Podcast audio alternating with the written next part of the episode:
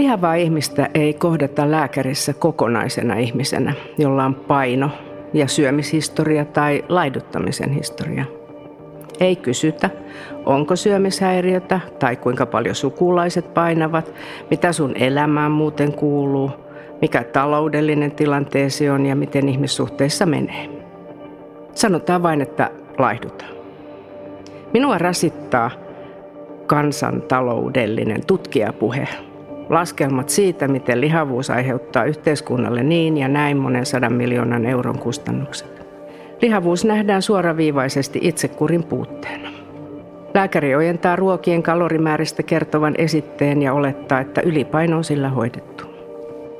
Ääneen lausumaton ajatus on, että jos lihava tsemppaisi, hän ei enää olisi lihava. Tämänkaltaisin sanoin lääkäreistä ja terveyden edistämispuheesta kirjoittaa läskiaktivisti Raisa Omaheimo, jolta juuri ilmestyi teos ratkaisujen läskeille.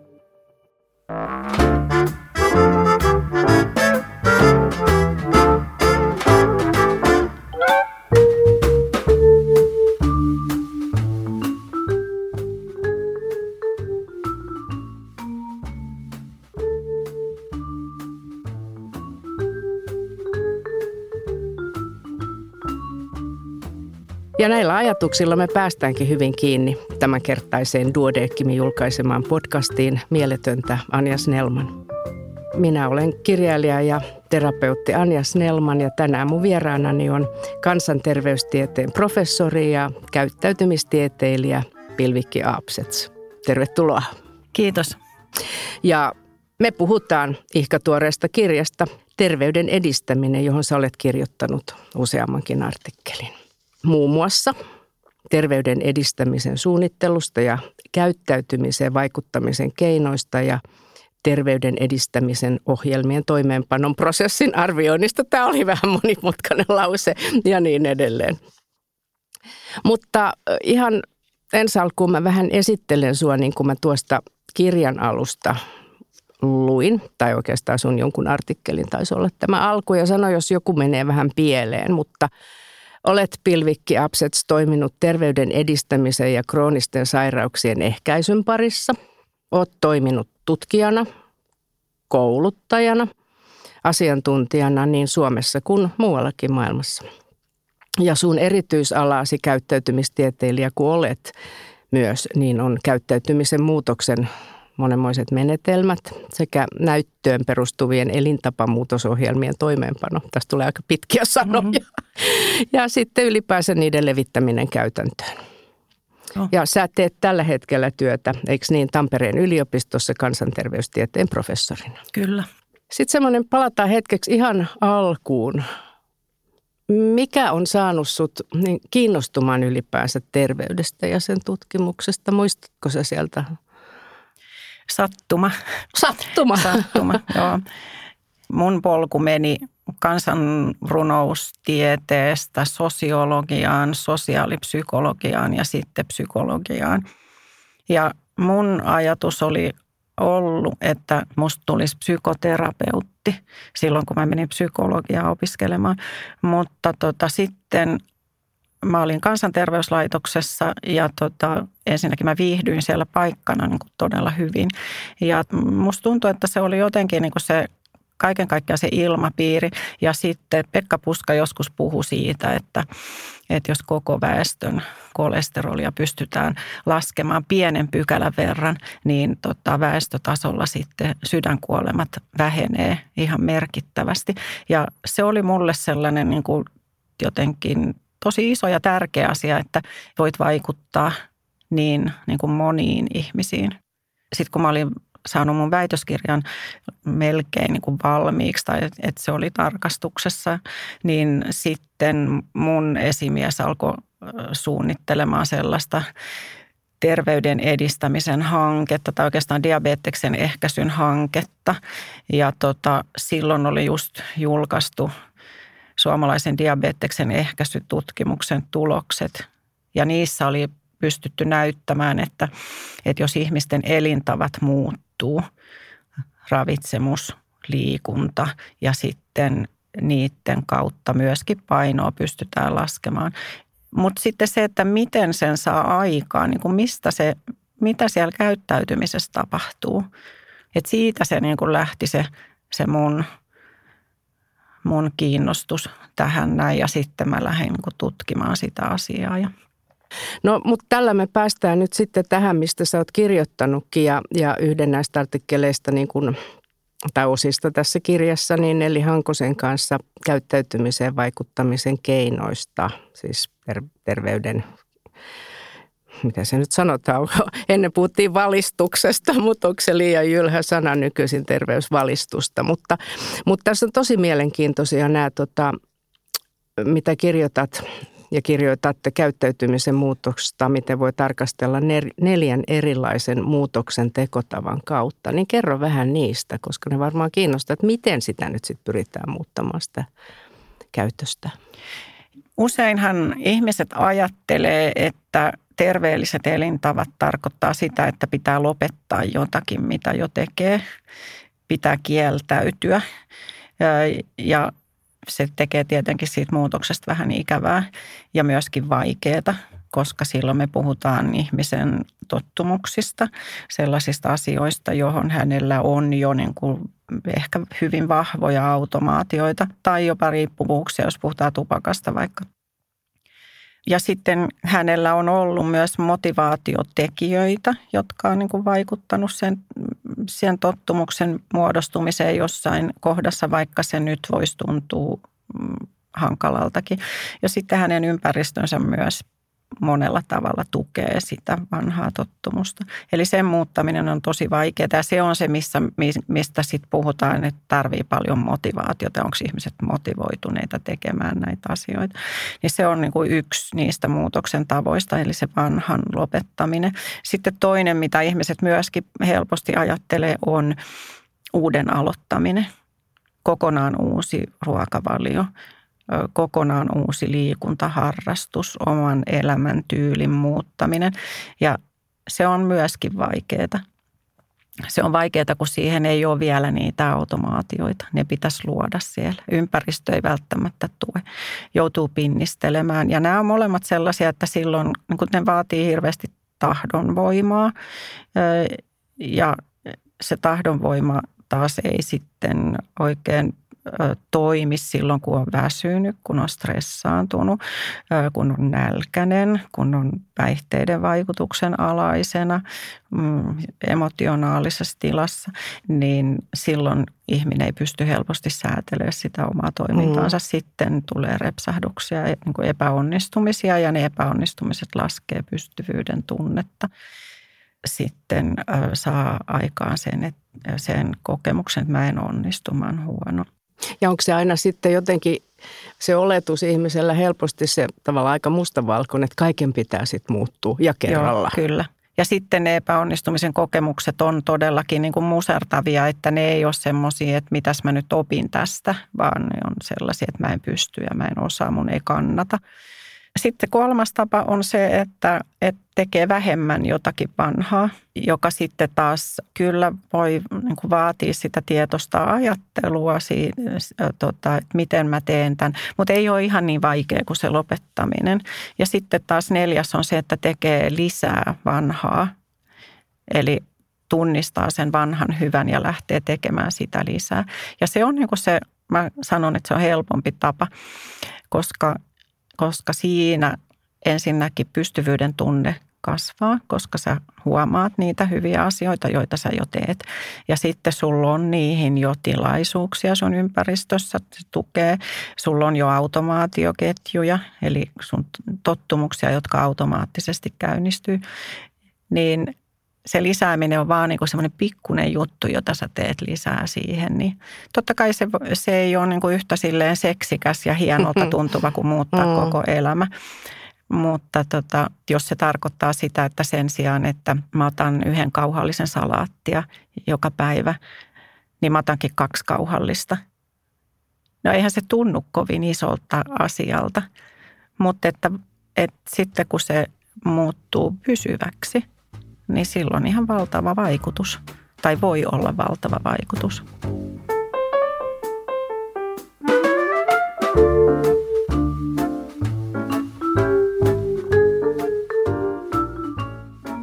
No sä itsekin mainitsit tuosta, että niin kun, no niin kun voi olla niin kun ystäväpiiri-ihmissuhteet, se voi olla jotain sosioekonomista tilannetta ja muuta, niin, niin miten sitten semmoisiin asioihin voi vaikuttaa, voiko vaikuttaa, tota, joihin on vaikea vaikuttaa? niin, olosuhteisiin vaikuttaminen, niin äh, tota, yksi mun väitöskirjan ohjattava Eeva Rantala niin tekee, joka myöskin on tähän kirjaan kirjoittanut yhden luvun, niin hän on, hän on, hänen tutkimuksensa liittyy ympäristövalinta-arkkitehtuuriin ja siihen, että miten, miten valinta-arkkitehtuuri vaikuttamalla voi sit helpottaa niitä muutoksia. Ja valinta-arkkitehtuuri tarkoittaa niin kuin kaikkea sellaista ympäristössä, joka, joka tota, vaikuttaa siihen, miten sä teet valintoja.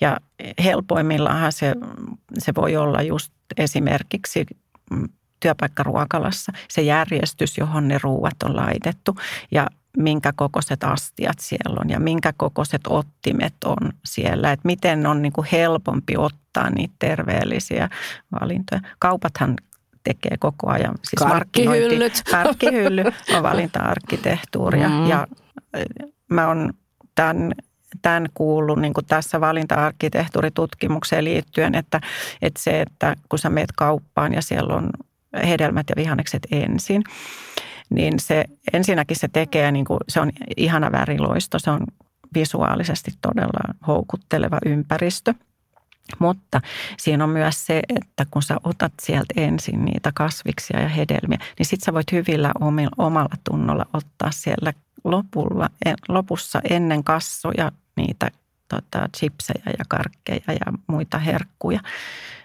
Että jos se olisi toisinpäin, niin sulle ei olisi vielä tämä kompensaatio siinä toimimassa. Toi on ihana. Toi, toi tietysti toi, mitä just kerrot tästä valinta-arkkitehtuurista, eikö ollut Eeva Rantala, joka Joo. on siis sen kirjoittanut se artikkelin.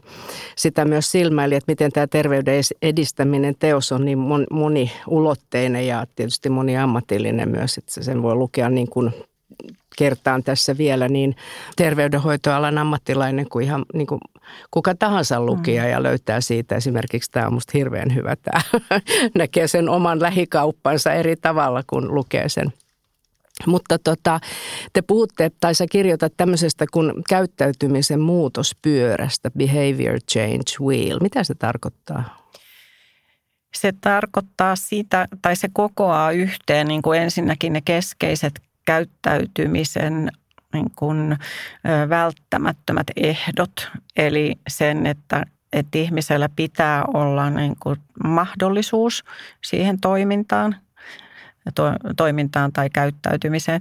Ja sitten hänellä pitää olla kyky tai taidot, jotka se käyttäytyminen vaatii, ja sitten motivaatio siihen, eli ne kolme asiaa. Ja tota, nyt jos me ajatellaan niitä neljää tapaa, niin tota, nehän poikkesi siinä, että miten ne vaatii, että, että se uuden aloittaminen ja vanhan lopettaminen vaatii niin kuin hirmu paljon sitä motivaatiota. Myöskin niitä taitoja ja tilaisuuksia, mutta sitten taas se, se helpompi tapa, se vanhan, vanhan lisääminen, niin se ei vaadi niin paljon sitä motivaatiota, että se vaatii enemmän sitä, sitä tota, niitä tilaisuuksia ja ne tilaisuudet jo on ihmisellä. Et se, siinä on keskiössä ne kolme asiaa, tilaisuudet, taidot tai kyvyt ja sitten motivaatio siinä pyörässä. Ja sitten siinä on niitä keinoja, joiden avulla voidaan vaikuttaa ja sitten sitten on erilaisia niin kuin tämmöisiä politiikkatoimenpiteitä ja muita siellä, niin kuin sää, säätelyn keinoja sitten ihan, että siinä on kolme, kolme niin kuin tasoa siinä, siinä pyörässä. Mutta se pyörä on suunniteltu sitä varten, että se helpottaisi niin kuin sitä ymmärrystä ensinnäkin, että käyttäytymiseen vaikuttaa ja siihen voi vaikuttaa kovin monilla eri tavoilla – ja että se, se keinovalikoiman sitten laajuus myöskin vaihtelee niiltä tasoilta toiselle. Et toki niin kuin joku lainsäädäntö esimerkiksi, muutenkin sääntely, niin on sellainen, joka vaikuttaa meihin kaikkiin. Ja sitten taas jotkut keinot on hyvin yksilö, yksilökohtaisia, yhteen yksilöön vaikuttamista – Mm, niin kuin tuossa alun pätkässä Raisa oma heimo oli lääkärin vastaanotolla ja toisaalta kuulija voi miettiä sitä, että, että mikä, millä tavalla sitten voi vaikuttaa ja käytän tätä valistaa sanaa vielä, että, tota, niin kuin, että saa sen motivaation ja, ja toi, saa toimintaan nämä, nämä asiat, niin onko se sitten niin kuin tai kysymys on se, että mistä kaikkialta kansalainen sit voi saada niin kuin rohkaisua terveellistämään elämäänsä. Et nythän meillä on, no paitsi sitten vastaanotolta, mm. tai nyt on sitten aika paljon, no some on uusi asia, jossa aika paljon tulee tätä. Myös esimerkiksi vaikut, monet vaikuttajat käyttää kanavia tällaiseen, mutta sitten on hirveän paljon, muun muassa oikein rupesin miettimään, kun tätä kirjaa luin, että tosi TVtä, että rakkaani sinusta on tullut pullu, kukka, olet mitä syöt, suurin pudottaja, sitten on laihdutuskisoja monenmoisia. Mm. Että tavallaan niin kuin, sehän on tässä, se on myös tällä tavalla tullut viikoittaiseksi, joskus jopa päivittäiseksi muutostyön pontimeksi, jos niin voi sanoa. Joo, ja sitten mediahan on hyvin ulkonäkökeskeinen ja sehän painottaa nimenomaan sitä ja se laihtuminen ja, ja tämä on se olennainen asia. Niissä ohjelmissa, mitä mä oon itse ollut suunnittelemassa, niin niissähän se painonpudotus voi olla niin kuin yksi tavallaan lopputuote, mutta ei se ole sinänsä se päämäärä, että mä en ole koskaan ollut suunnittelemassa mitään laihdutusryhmiä, vaan elintapamuutos, joissa niin kuin se, että, että että ihminen voi tehdä semmoisia kestäviä elintapamuutoksia, jotka sitten hänen hyvinvointiansa lisää, niin se on niin kuin se keskeinen asia ja niillä mittareilla, jotka hänelle on olennaisia. Ja tässä, tässä niin kuin terveydenhuollossa on tapahtunut ja koko ajan tapahtumassa todella suuri muutos. Et silloin 2000-luvun alussa, kun mä tulin tälle kentälle, niin silloin vielä ammattilaisetkin saattoi kyllä kovinkin puhua siitä, että, että peiliin katsominen ja niin kuin inho on niin kuin se paras tie muutokseen, ja, jota tänä päivänä kyllä harvat enää sanois tai ajatteliskaan, että nyt on kyllä enemmän valtavirtaistunut se, että pyritään niin kuin menemään niiden yksilöiden ehdoilla ja kuuntelemaan sitä, mikä heille on tärkeää ja sitä kautta. Mutta onhan se nyt pitkä tie, että, että kenelläkään ylipainoisella ei olisi ikävää kokemusta terveydenhuollossa, mm. niin, niin sitä en tiedä nähdäänkö me sitä päivää, mutta toki toivoisi, että nähdään.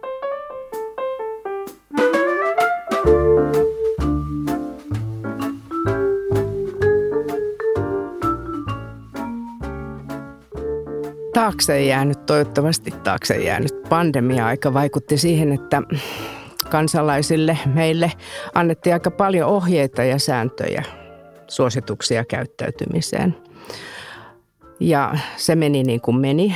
Jotkut koki, että siinä tehtiin aika raakojakin arvovalintoja. Että siinähän puhuttiin niin kuin vanhasta väestöstä ja toisaalta sitten niin kuin myöskin niin kuin ylipainoisista tai muista, semmoisia sävyjä, joka herätti monenlaista mieltä. Niin miten se kaikki nyt tässä kohtaa taaksepäin katsellessa sun mielestä onnistui, se ohjeistaminen? No olihan siinä varmasti niin kuin, äh, paljon sellaista, mistä kannattaisi ottaa opiksi. Toki niin kuin siinä tilanteessa oltiin tuntemattoman edessä ja, ja sitten kun oli niin kuin monella tasolla eri toimijoita, e, jotka sitten antovat ohjeita ja mm, kantovat eri, olivat erilaisella auktoriteetilla tai mandaatilla ja, ja to, niin, niin siinä oli niin kuin vaikeuskerrointa.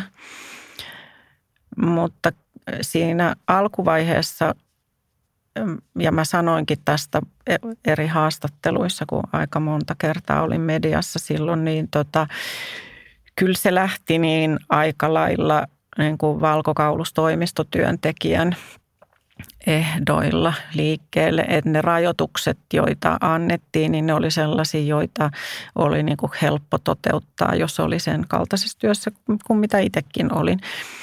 Mutta sitten ihmisille, jotka ei ollut, jotka oli riippuvaisia siitä, että he menevät työpaikalle ja ovat ihmisten kanssa tekemisissä ja, ja näin, näin poispäin, niin heillehän ne oli ihan mahdottomia toteuttaa pitkältikin, että, että siinä oli niin kuin paljon, paljon sen kaltaista.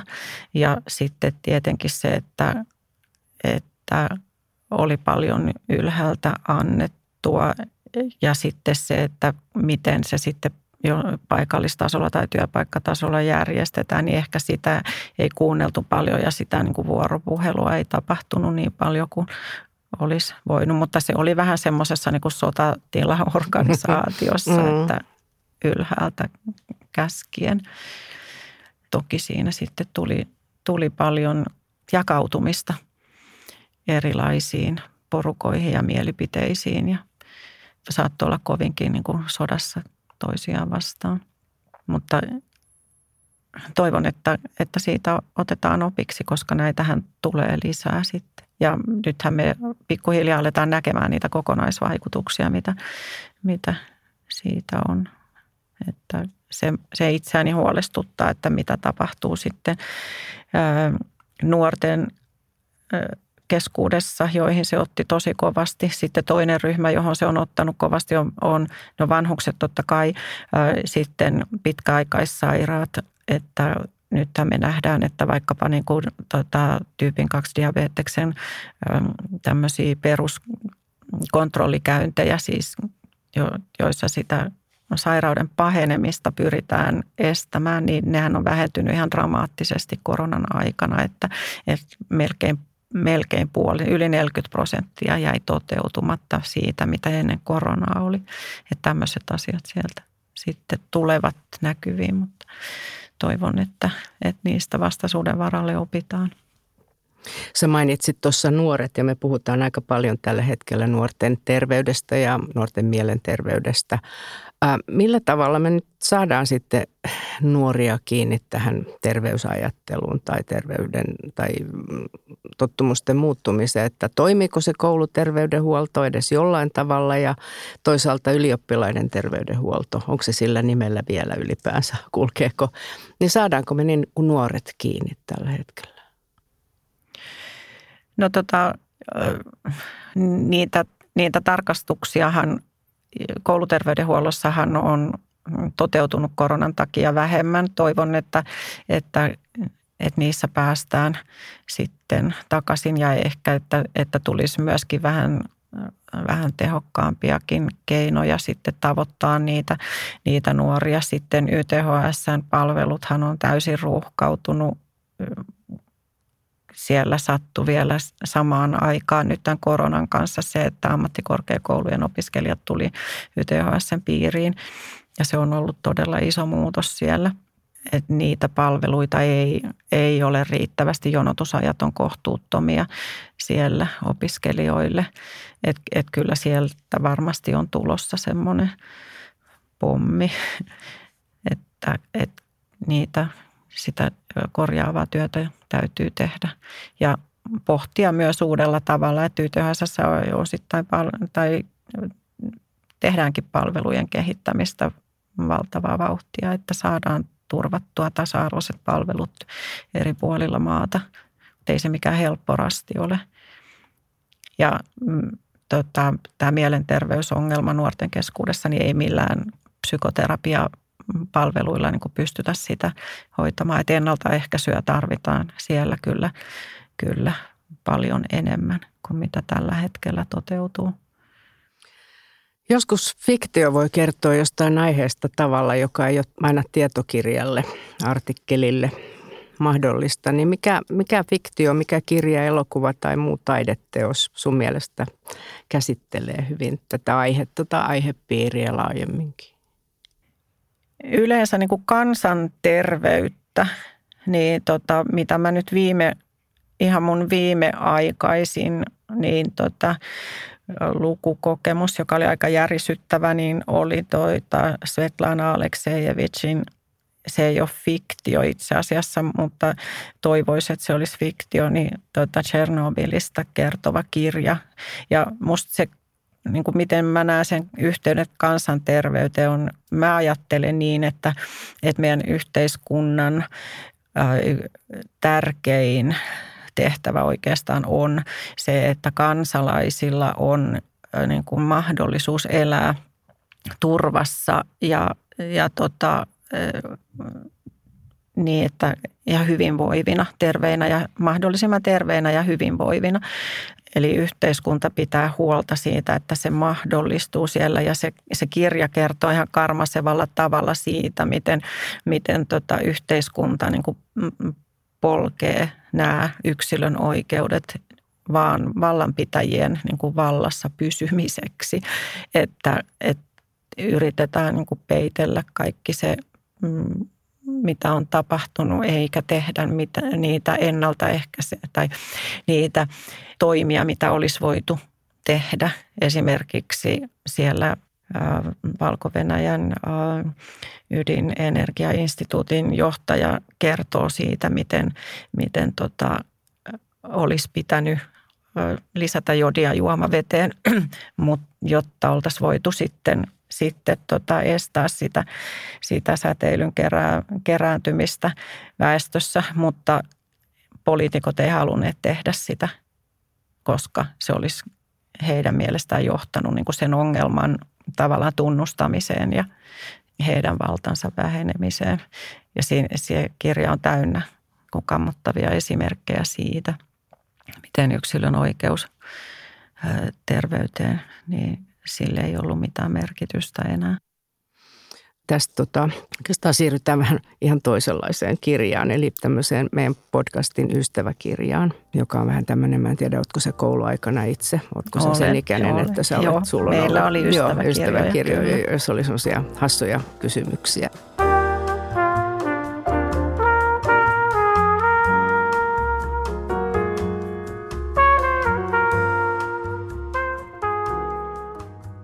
Jos joku on ollut sun unelma-ammatti silloin, kun sä oot ollut koulussa vielä, oliko sulla joku? Silloin kun mä opiskelin, niin mä ajattelin, että musta tulee psykoterapeutti. Että se oli se. Oli se. Ja ehkä sille aika niin kuin pitkäänkin ajattelin siinä, että, että se olisi hyvä. Tänä päivänä en yhtään kaipaa sitä, että on todella, on todella tyytyväinen kansanterveystieteilijä ja rakastan työtäni. No millä kolmella adjektiivilla sä kuvaisit itseäsi? Mä oon analyyttinen. Mä oon rauhallinen. Ja tota, sit mä käyttäisin niin vahvuuskorteista sellaista kuin, että mä uskallan pelätä semmoista, vaikka se nyt ei ole ehkä adjektiivi. No, mutta se, kyllä se menee tässä kohtaa läpi. Hieno, hieno ilmaus tälle asialle. No jos jonkun, niin minkä taidon sä haluaisit vielä oppia? Jotain sellaista niin kuin mummoparkkuuria musta olisi ihana oppia. Missä sä haluaisit kiipeillä tai hyppiä tai loikkia sitten? Ihan vaan urbaanissa ympäristössä. ah, tämä on uusi termi, mä kirjoitan sen talteen, mummiparkour. mummiparkouria. No tota, jos sulla on mottolausetta, niin onko sulla ollut elämässä, niin mikä jos joku? Mun isä aina sanoi, että teet tästä hyvä itsellesi. Ja minä ja mun sisarukset vihattiin sitä. Meidän mielestä se oli niin oksettava, niin kuin se aina oli sille, että teet tästä kokemuksesta hyvä itsellesi. Mutta tota, mitä vanhemmaksi mä tuun, niin, niin kuin sitä enemmän mä uskon siihen, että, että siihen niin kuin omaan kokemukseen asioista voi vaikuttaa. Niin asioihin ei voi vaikuttaa, mutta siihen omaan kokemukseen voi. Että ehkä se voisi olla yksi semmoinen. Okay. Mutta mä en ole mikään hirveä mottoihminen. Okay. No, no tämä vähän liippaa tuota isäsi lausetta, mutta että jos sä oot saanut neuvoja, niin millaiset voisi olla sellaisia parhaita neuvoja, joita sä oot elämässä saanut? Tämä kanssa ehkä kuvaa sitä, että, että mä kun mä yritän opettaa ihmisiä siihen, että älkää neuvoko, vaan, vaan kuunnelkaa, joka sekin on neuvo Mutta ehkä, ehkä se on se paras neuvo, minkä mäkin olen varmasti saanut, että kannattaa kysyä ja kuunnella. Miten sä rentoudut? Metsässä, koiran kanssa metsässä. Paitsi silloin, kun mä oon ihan raivona, kun se vetää. Mutta jotenkin, ja saunassa. Ja tot, mutta siis niin kuin fyysisen, fyysisen tekemisen kautta mä rentoudun. Joo. Et mä en ole semmoinen sohvalla makoilija rento, rentoutuja. Mm-hmm. Se ei ole niin kuin mun juttu, vaan liikunta tai, tai tota joku sellainen fyysinen tekeminen. Niin se on. Kiitos Pilvikki Apsets, että sä oot ollut tässä mun vieraanani ja toivottavasti sä oot tehnyt tästä hyvän itsellesi. Nyt se tulee täältäkin. Kiitos. Ja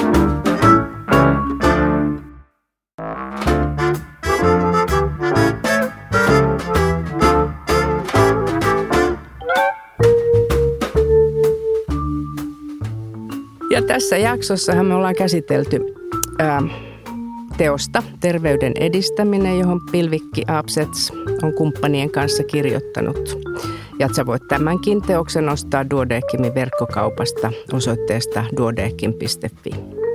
Ja tämän podcastin kuuntelijat saavat Duodeckimin yleisistä tietokirjoista 30 prosentin alennuksen koodilla podcast. thank you